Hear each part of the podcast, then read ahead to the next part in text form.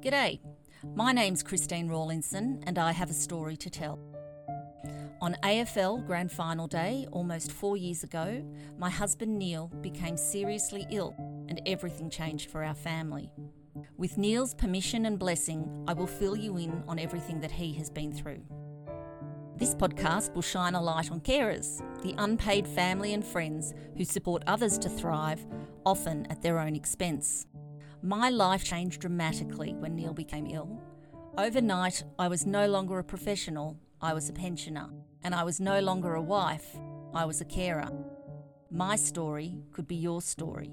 Becoming a carer can happen to anyone at any time. Given this is the first podcast I've ever made, I asked lots of friends, new and old, to help me out with this project. Enter Sarah James. For my fellow Aussies, you may know Sarah from ABC News Breakfast, where she has a fortnightly segment, An American in Oz. Now others may know her from her many years on NBC News in the US, where she covered assignments such as September 11, Australia's Stolen Generations and too many more to mention. And as she's the mother of a child with a rare and devastating genetic epilepsy, which is called KCNQ2, Sarah understands the complexity of my world in a way that few can. Luckily for me, Sarah and I live in the same beautiful part of Australia, Victoria's Macedon Ranges. Who else can say that they have an Emmy Award-winning broadcast journalist and author helping them out with their debut podcast? Now over to Sarah. So, Christine, Grand Final Day. Are you a big football fan? I don't even know what any of the terms on the oval are. And yet you like Grand Final Day. I love Grand Final Day, but I love a party. So that's probably more what it's about. I just love that getting together with friends and having a few drinks and yummy food and celebrating or commiserating together. Yeah, because it actually doesn't matter who wins or who loses. So the party's just kind of the point. Is that it? Yeah, and it's never my family's team because we barrack for Melbourne and Melbourne's never in the grand final. So it's always very random about who's going to win and who I care about. So, yes. So let's take you to 2017 AFL Grand Final. Historic game, a red-letter game.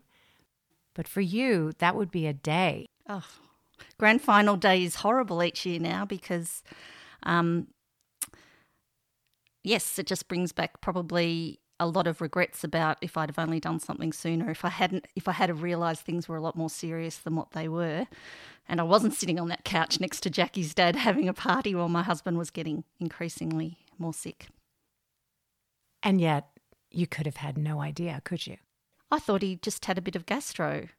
That's what happens when you go camping. Everybody gets, there were 5 families camping, probably about 12 children between us. There was a kid who'd been up vomiting the night before. So, there's always somebody who's got a bug. So the fact that Neil had to go to bed at halftime because he wasn't feeling well, although it was strange for Neil because he absolutely loves the grand final and loves footy. He'll watch football matches that are 20 years old just because he's a nut. But he missed out on that game and he was unwell, but we just put it down to gastro. Let's set the scene though. Where were you? So you're interested in the grand final, you're watching the grand final, but you're not home in your living room. Where were you? So we were in a small caravan park on the Murray River in Echuca. On the Victoria-New South Wales border. It's a place that we'd been going to as a group of friends for the last few years. So, a combination of tents and caravans, and we had our fold-out camper trailer, and there were just we were all camped around this cul-de-sac area with tennis courts right next door and a cold swimming pool that nobody used because it was just a little bit too chilly for that. But just kids racing around on their bikes and their scooters and parents just sitting around in a communal area just having wine and beer and cheese and talking and catching up. Very typical Aussie school holiday get-together. Neil's a bit of a big kid, isn't he? He was, king of the kids. He was playing tennis. He was running table tennis tournaments. He was in the indoor heated pool throwing kids around, doing what Neil does. Probably the last one to go to bed at night. You know, he'd be sitting around being the last one telling funny stories and jokes and, you know, making sure everybody's got a drink and cooking the barbecue. I would probably be in bed ridiculously early, but he would be out having an absolute ball, be up first thing in the morning, making sure that the barbie's cooked for everybody as well. He's definitely loves it. Your friends Kathy and Steve were there. Tell me about that. Kathy and Steve had noticed that Neil was, you know, pretty normal. Everything was okay. They were actually playing tennis with him. And then they said on the Saturday before we started getting lunch organised, because the grand final starts in the afternoon, that they were playing tennis with him again and he probably wasn't as energetic as normal. And Neil said, "Oh, I just felt like I had a hangover. Maybe I'd hit it a bit hard on Friday night. Maybe I am getting a bit older and I can't keep up with everyone else." And, yeah, he thought maybe he'd partied a bit hard. But he hadn't said anything to me. This is what he's told me later. Yeah, he was – I remember him being a bit tired. He was said he wasn't quite – didn't have his full energy that day.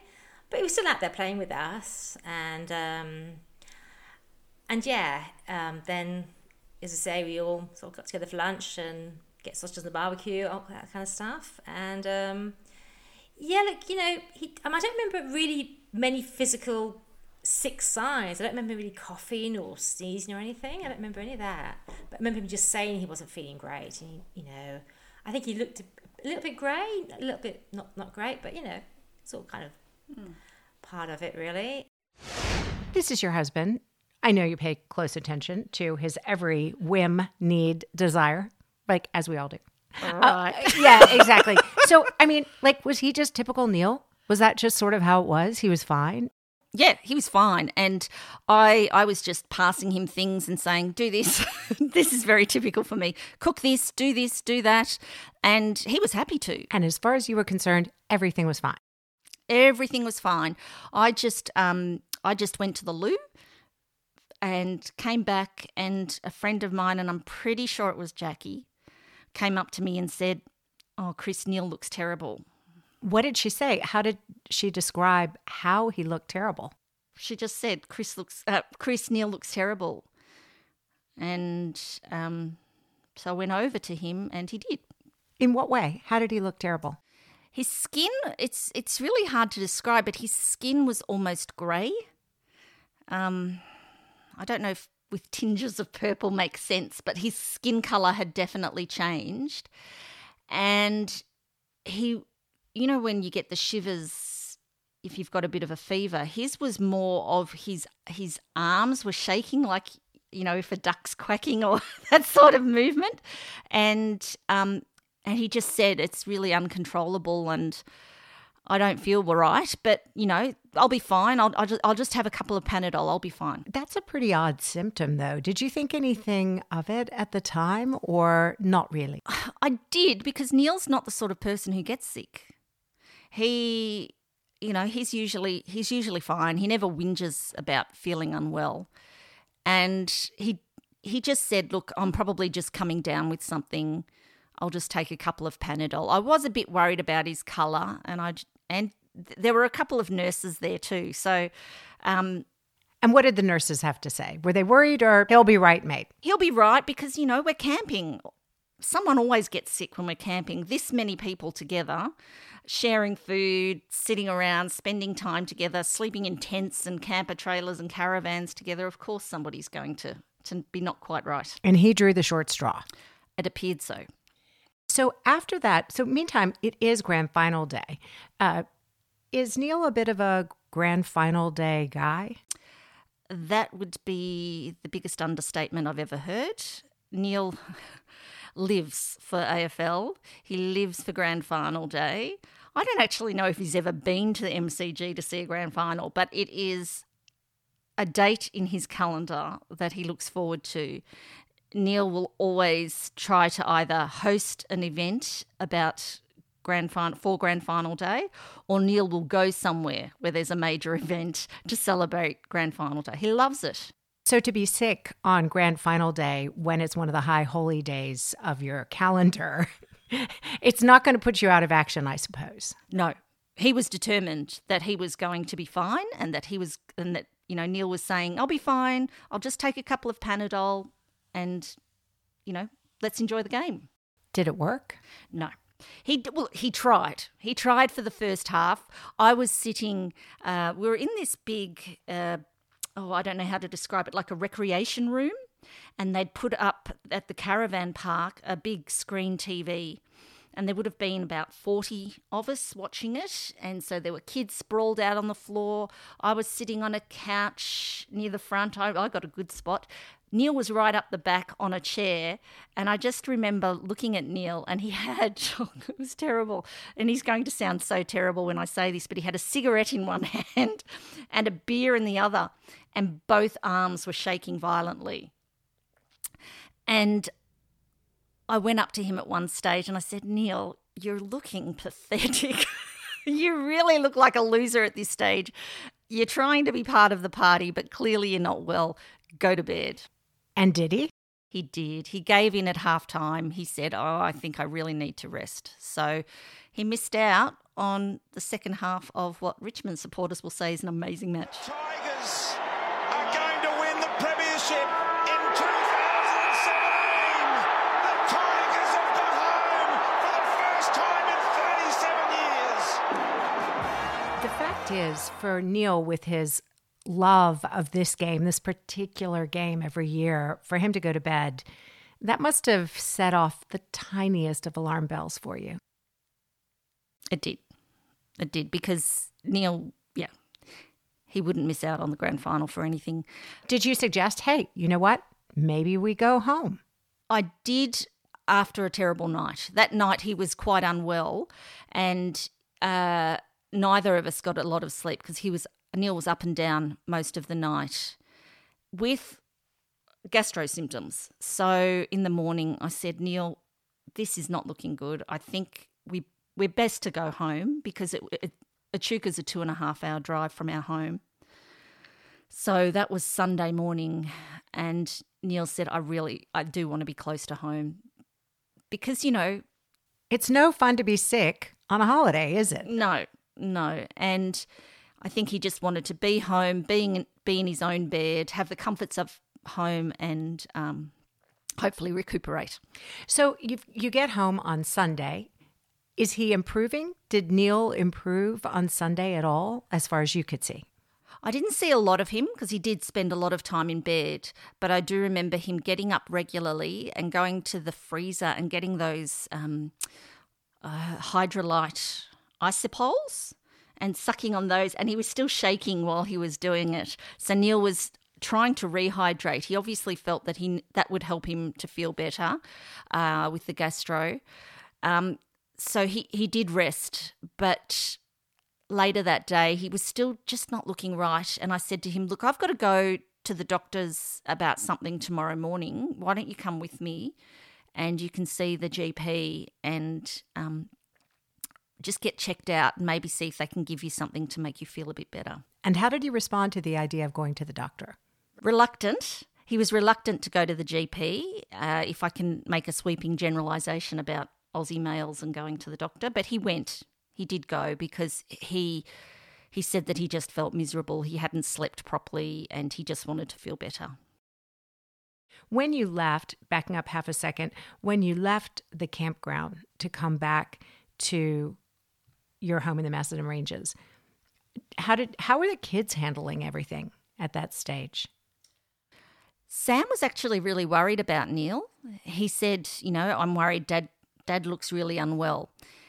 One of the things that freaks us out when we think about it now is that, so Sam was 11 at the time, he's our son, and we had two cars because Neil had driven up to Echuca in his car after work on Thursday. So Sam went home with Neil in his car, and I rang a couple of times because he wasn't really well enough to drive, but he just wanted to get home, and we had the two cars. And I rang a couple of times and Sam just said to me, "Mum, I'm really worried about Dad." And I said to Neil, "Should you be driving?" He said, "I'm fine. We're nearly there. I'll be fine. I feel fine for driving. Don't worry." And your daughter was with you? Eloise stayed with me. She was completely annoyed because she's a party girl. She was there. Out of our friends, just say there are 12 or 15 kids, the majority of them are girls. So they were all running around, swimming, having a great time, playing on one of those jumping pillows. So she was really annoyed that her dad had ruined her holiday and that she had to come home early. But she got to play with her friends a bit more while friends helped me pack up our campsite, and then she drove home with me. Which just goes to show that obviously there were quite a few people, including your own daughter, who, yeah, Dad's sick, but he's not that sick. No, he just had gastro. Now, all right, so now it's Monday. You say, "Look, you've been sick, enough already, time to go to the doctor." How did that go? Yeah, so I had to see the doctor about a silly foot problem, and they sent Neil into the treatment room so that he was away from people because he'd been vomiting. And there was a bit of a delay with what I had to do, and I was just sitting in the room alone. So I went to check on Neil, and he was really agitated. And he said, "I want to go. I want to go now. I just want a sleeping tablet from Umair, who's our GP. I just want Umair to give me a sleeping tablet because I just want to go home and get some sleep." So when he came in to see me, what he said to me was that he's been feeling really tired for the last 2 or 3 days. He couldn't sleep properly. He also thought he had a bit of an upset tummy. Could he have gastro? And he was quite irritable, very unlike him. You know, I've known him for a while and he's quite very pleasant. And the one thing he said to me is, "Look, why are you asking me so many questions?" So after I finished with my appointment, we drove around to the local chemist. He wasn't well enough to drive. I drove. So he waited in the car while I went in and got the sleeping tablet for him that Umair had prescribed. And when I sat down in the car, Neil said, "Check this out." And he lifted up the leg of his pants and there was a purple rash on his calf. Had you ever seen anything like that? I'm embarrassed to say I did not know what the significance of that was. But he said, I said, "Did you show that to Umair, who's the GP?" And Neil said, "Well, I only just saw it now while I was waiting in the car, so I didn't show Umair." And he said, "But I can tell you what it's from, because I've been so restless the last couple of nights. I've been rolling around. I've probably been scratching the leg and come up in a rash." So that would be it. Did you want to go back inside and have Neil show Umair the leg again? Honestly, I didn't even think about it. So home you go. You've got the sleeping tablet and one more night of sleep and he'll be right. Yes. Yep. Yeah. So he took the tablet. I had to go down the street for something. I was gone for 20 minutes. I came back. He was sitting up at the breakfast bar doing the Sudoku, but his right hand had gone completely purple and he was panting. At this stage, what did you think? I said to him, "Neil, I'm calling the ambulance." And he refused. He said, "You're not calling the ambulance, it's fine." Now, a bit of history to that is 2 years prior, Neil had had some epileptic seizures, and so he'd had a few ambulance trips and he really hated it and hated all the fuss and hated the hospital. And he just had Neil had a huge aversion to having to get that sort of special treatment. But you were confident that he needed to see somebody medical. Well, he was panting and his hand was dark purple and he'd already taken a sleeping tablet and he was trying to do the Sudoku. It was just a bizarre picture. So I rang the GP and they knew us quite well. They'd been our family doctor for a while.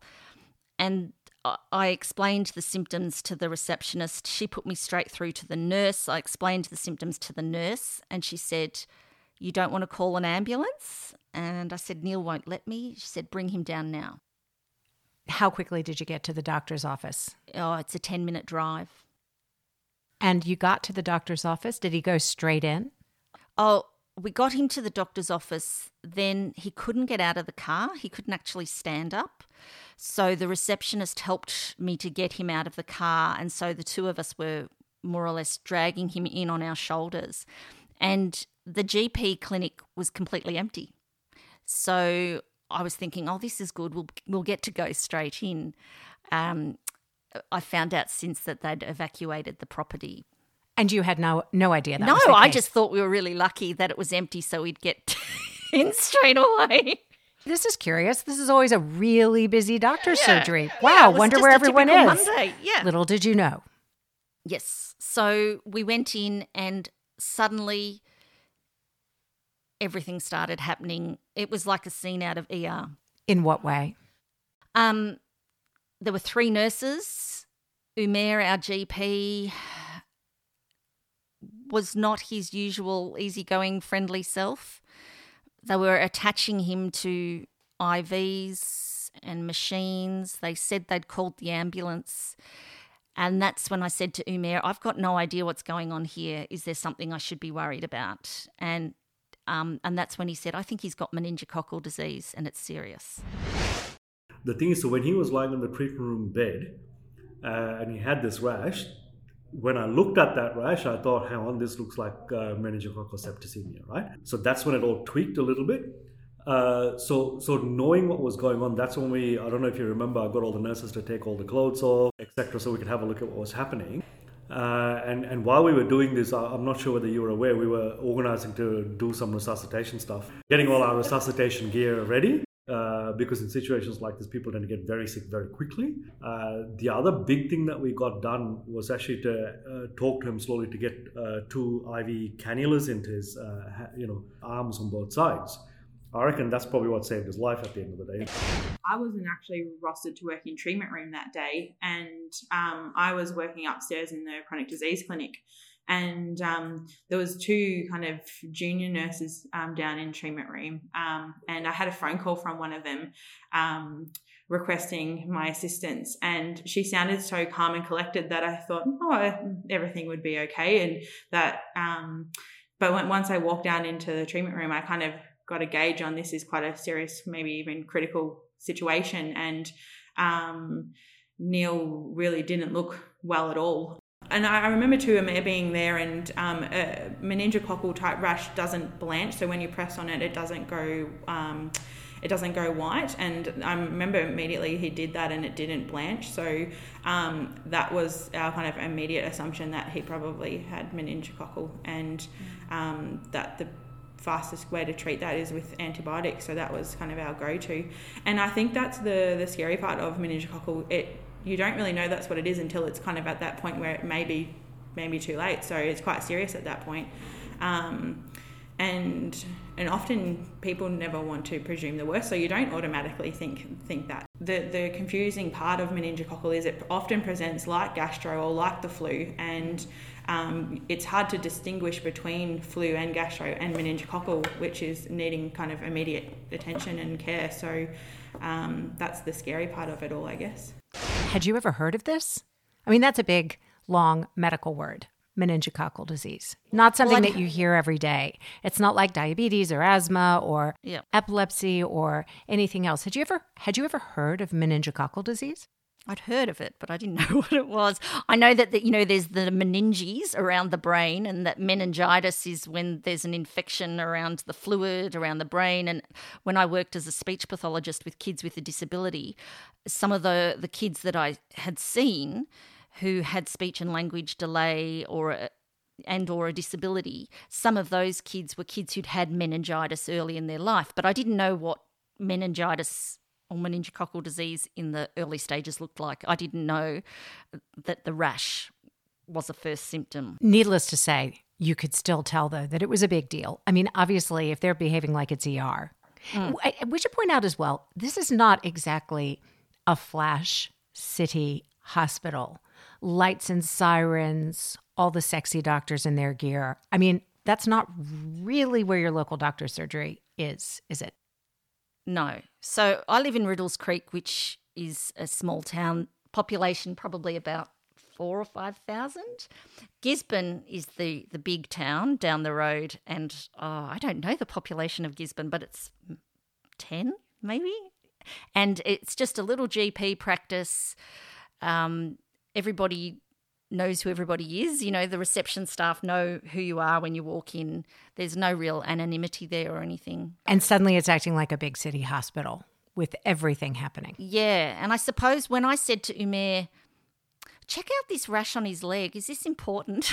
And I'm embarrassed that I'm saying that now because that's, that is important.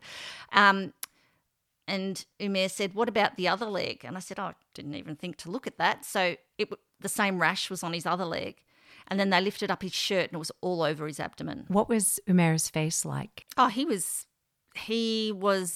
barking orders at everybody, do this, do that, do this, do that. So it wasn't long and the ambulance came in the door, like literally a couple of moments. And suddenly Neil's on his way to the big hospital. Yes. So what they had told me they needed to do was get some major doses of antibiotics into him just to keep him going. And what they were afraid of was that they couldn't get a blood pressure reading. So they filled him with IV fluids and that helped to start getting his blood pressure up a bit. So they were doing lots of talking around me, lots of code that I didn't understand, even though I've got a fairly decent health training background. But Umair said to me, where are the kids? Because he knew that I had an 8-year-old and an 11-year-old, and I said home alone. And Umair said, you better go and organise someone to look after the kids because you and Neil are going into hospital. Hey everyone, just a quick break to let you know that the Care Factor podcast is sponsored by the Kyneton branch of Zonta. Zonta is a leading global organisation of professionals empowering women worldwide through service and advocacy, envisioning a world in which women's rights are recognised as human rights, where every woman is able to achieve her full potential. In such a world, women have access to all resources and are represented in decision-making positions on an equal basis with men. And in such a world, no woman lives in fear of violence. Head to zonta.org.au, that's Z-O-N-T-A, for more information. Now, back to Chris and Sarah.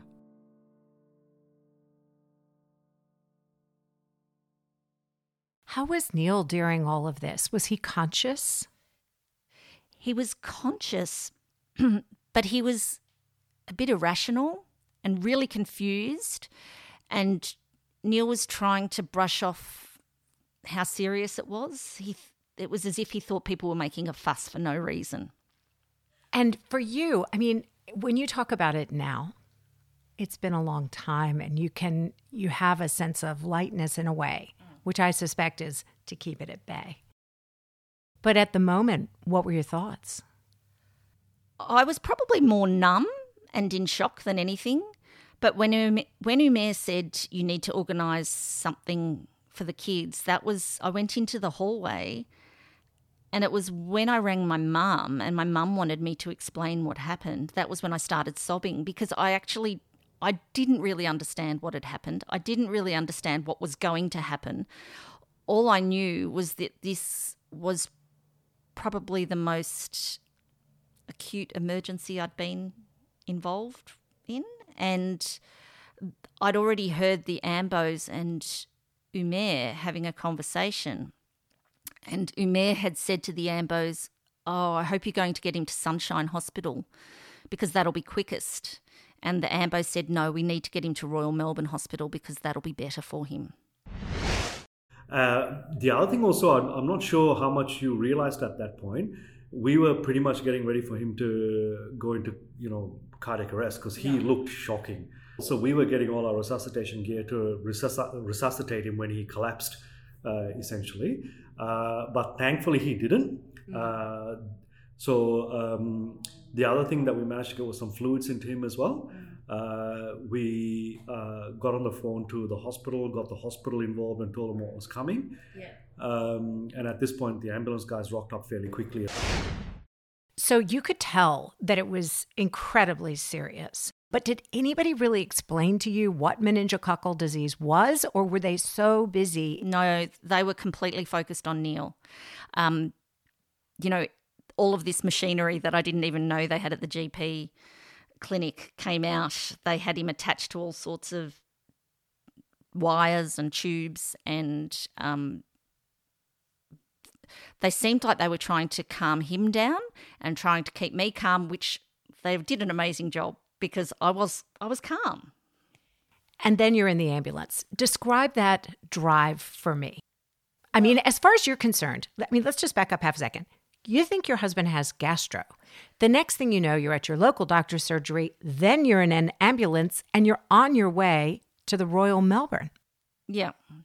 And maybe I wasn't too stressed because we had done the ambulance trips a couple of years before with the epilepsy, and he just had monitoring and was sent home with medication. Maybe, I don't know, or maybe I was just protecting myself because it was clear things were serious.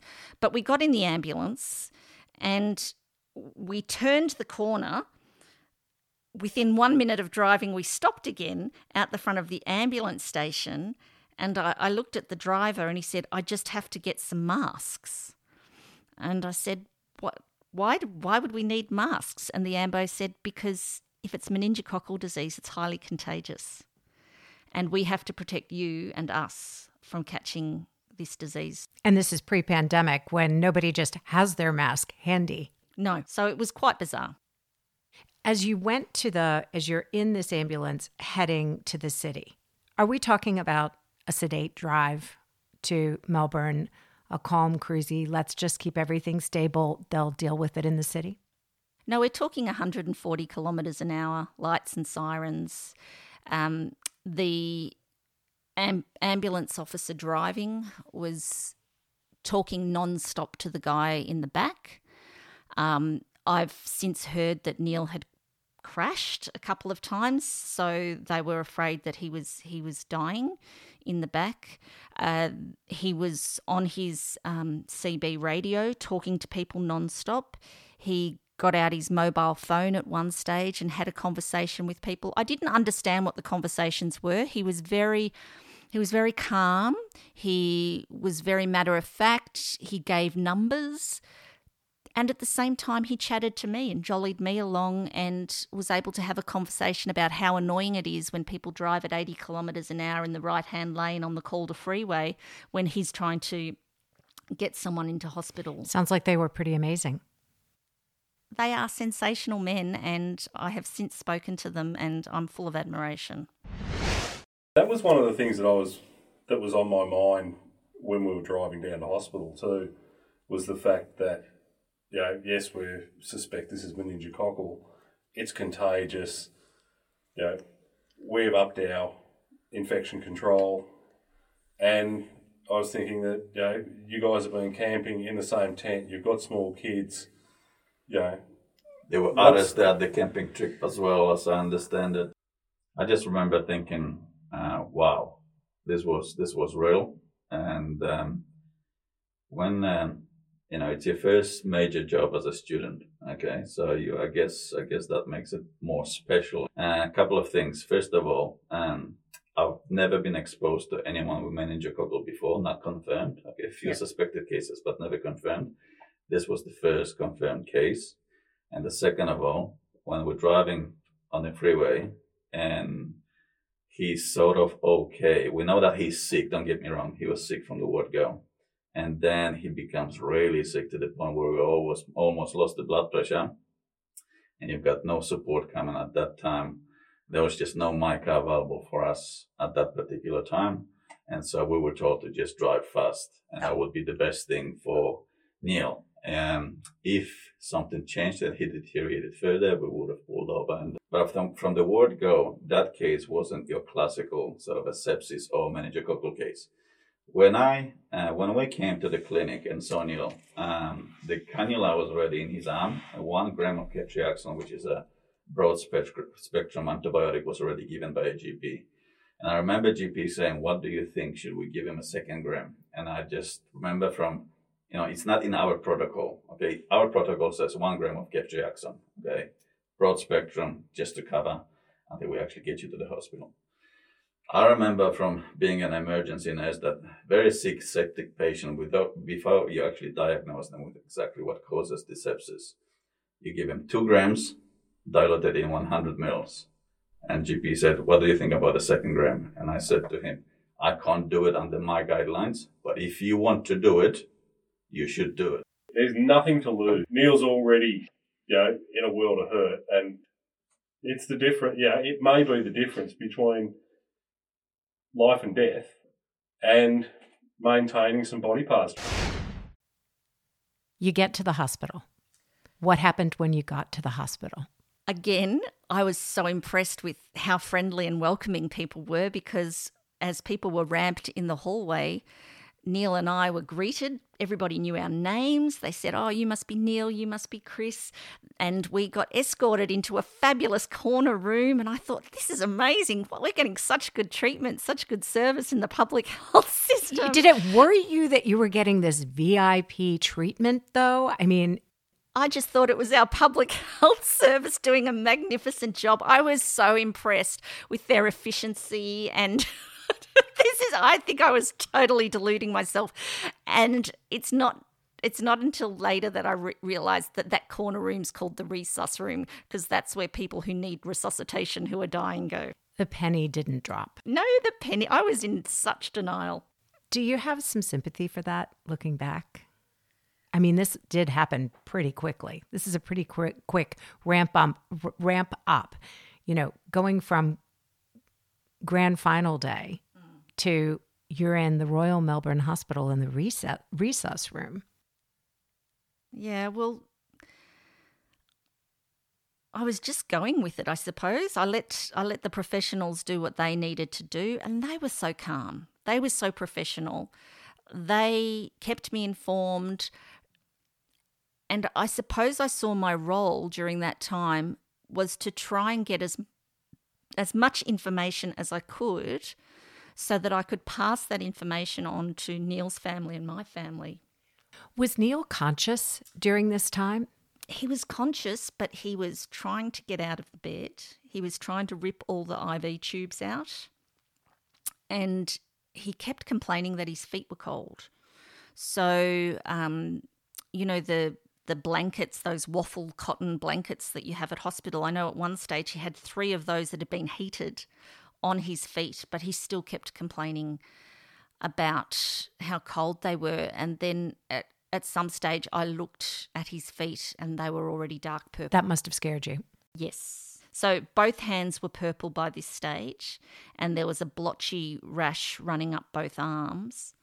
Both feet had turned purple and the blotchy rash was running up his legs, and the blotchy rash was all over his abdomen. Did anyone explain to you what this was, why it was happening? What did they say? A doctor called Kim Yo came in pretty early on after our arrival at the resus room, and she asked me just to give a bit of a rundown about what had happened over the last couple of days. So I put on my health professional hat, and I gave a case history and I gave a rundown of the symptoms.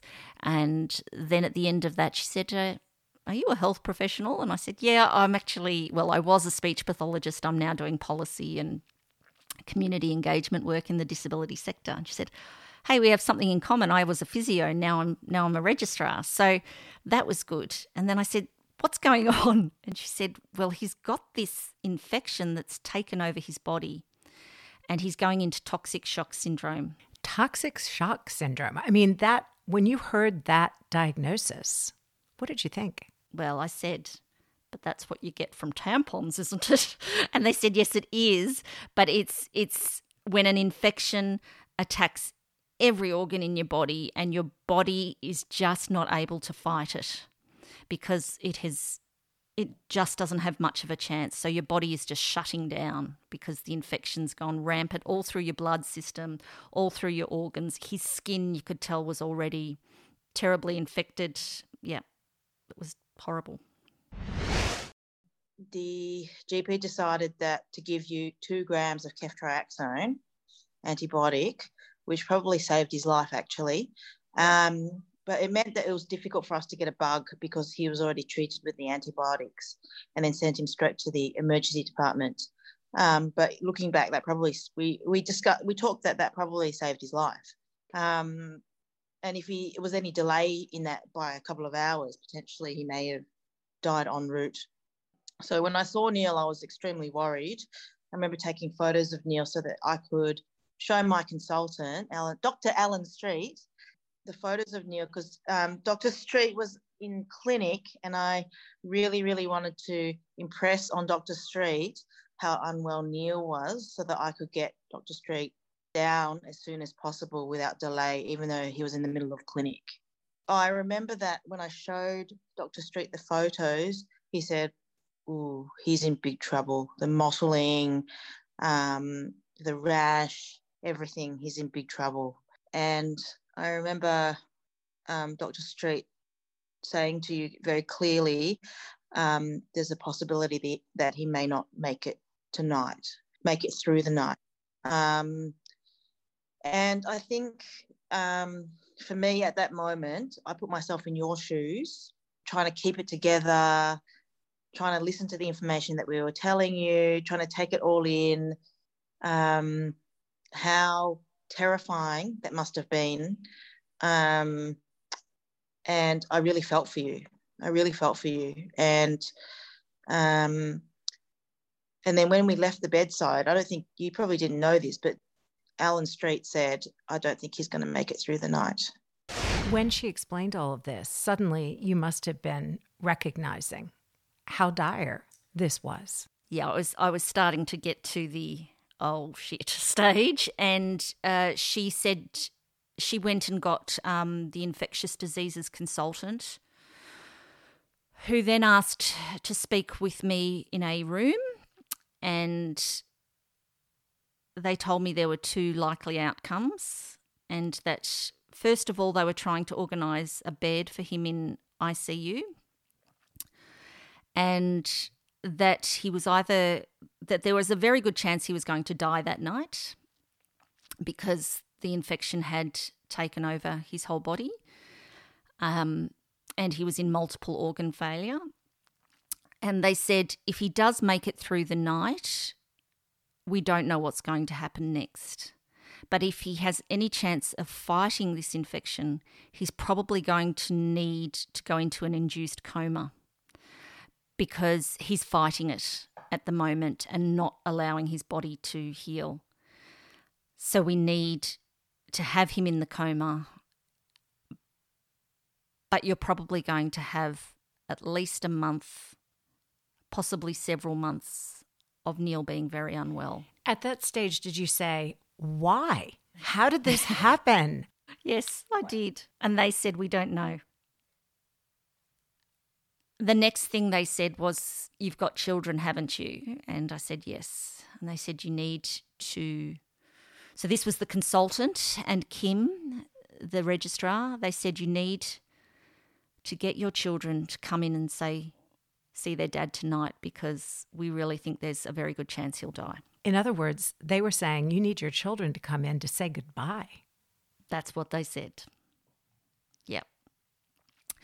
So then I prepare you for that, can it? I mean, nothing can prepare you for that kind of a conversation. No.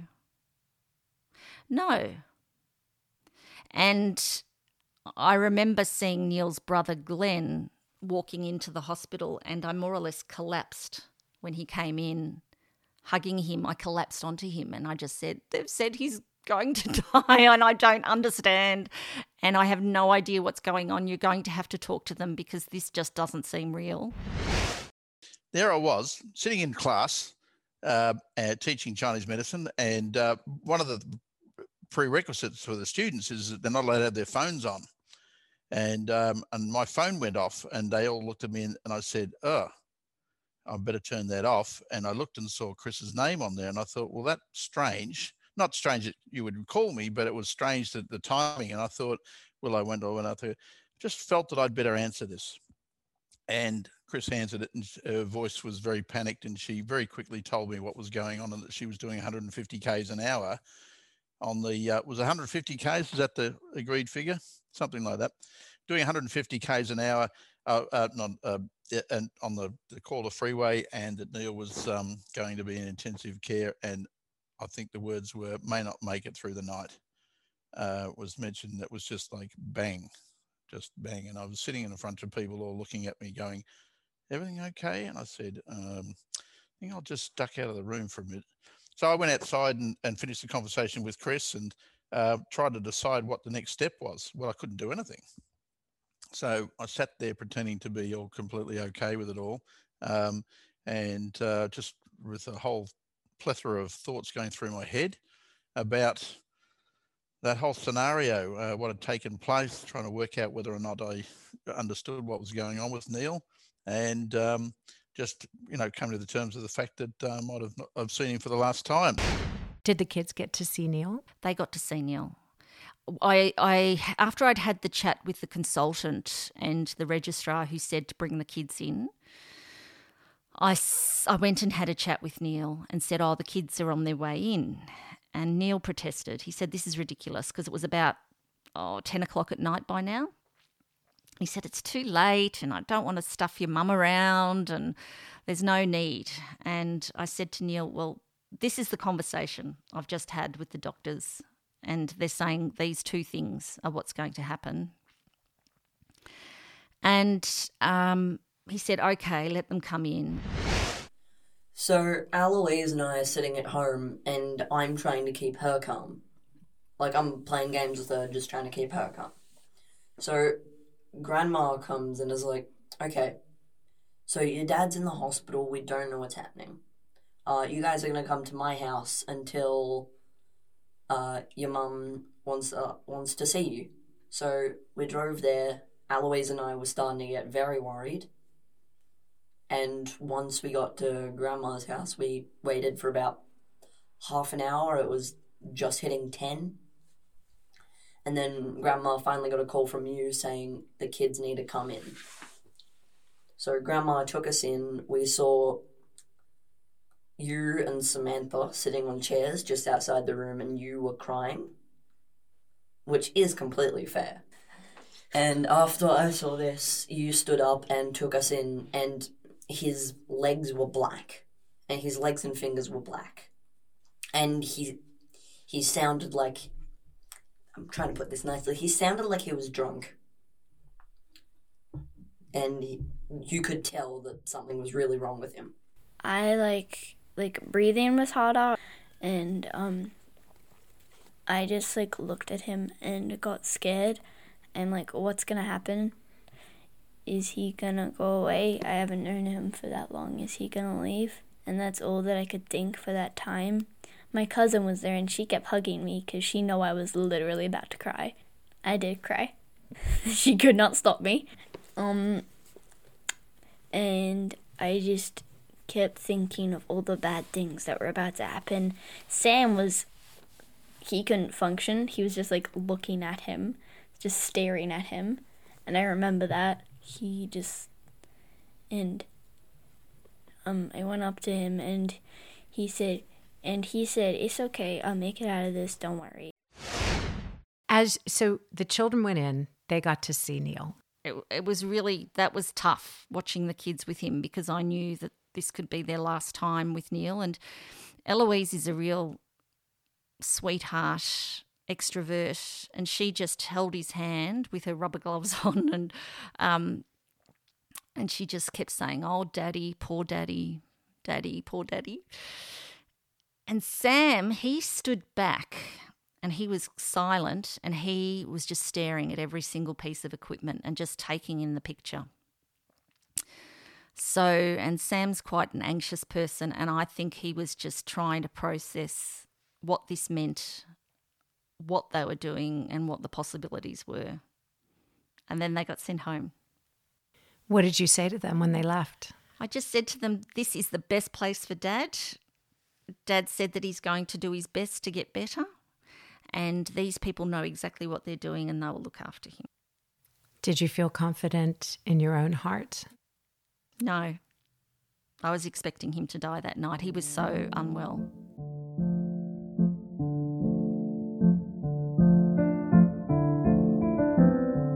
That's all for this episode of Care Factor. If you like the episode and want to share your support for those who worked on the project, there are a couple ways you can do so. You can always leave a like and review on Apple Podcasts, but you can also support financially for as little as a cup of coffee. Just head to buymeacoffee.com. From there, search the Care Factor podcast where you can donate as much as you see fit. It would be greatly appreciated by the entire Care Factor team. If you'd like to get in touch, check out our Facebook page or send an email to carefactorpodcast@gmail.com. Care Factor was created and written by Christine Rawlinson, and episodes were recorded in conversation with Sarah James. Produced and edited by Brody Hoyne and recorded using the expertise and advice of Jaden Lee, with music written by Kylie Lane and artwork by Miffy Howe. Care Factor was produced in Victoria, Australia. We acknowledge the traditional owners of the lands of which we met and pay our respects to the Aboriginal and Torres Strait Islander community members past, present and emerging.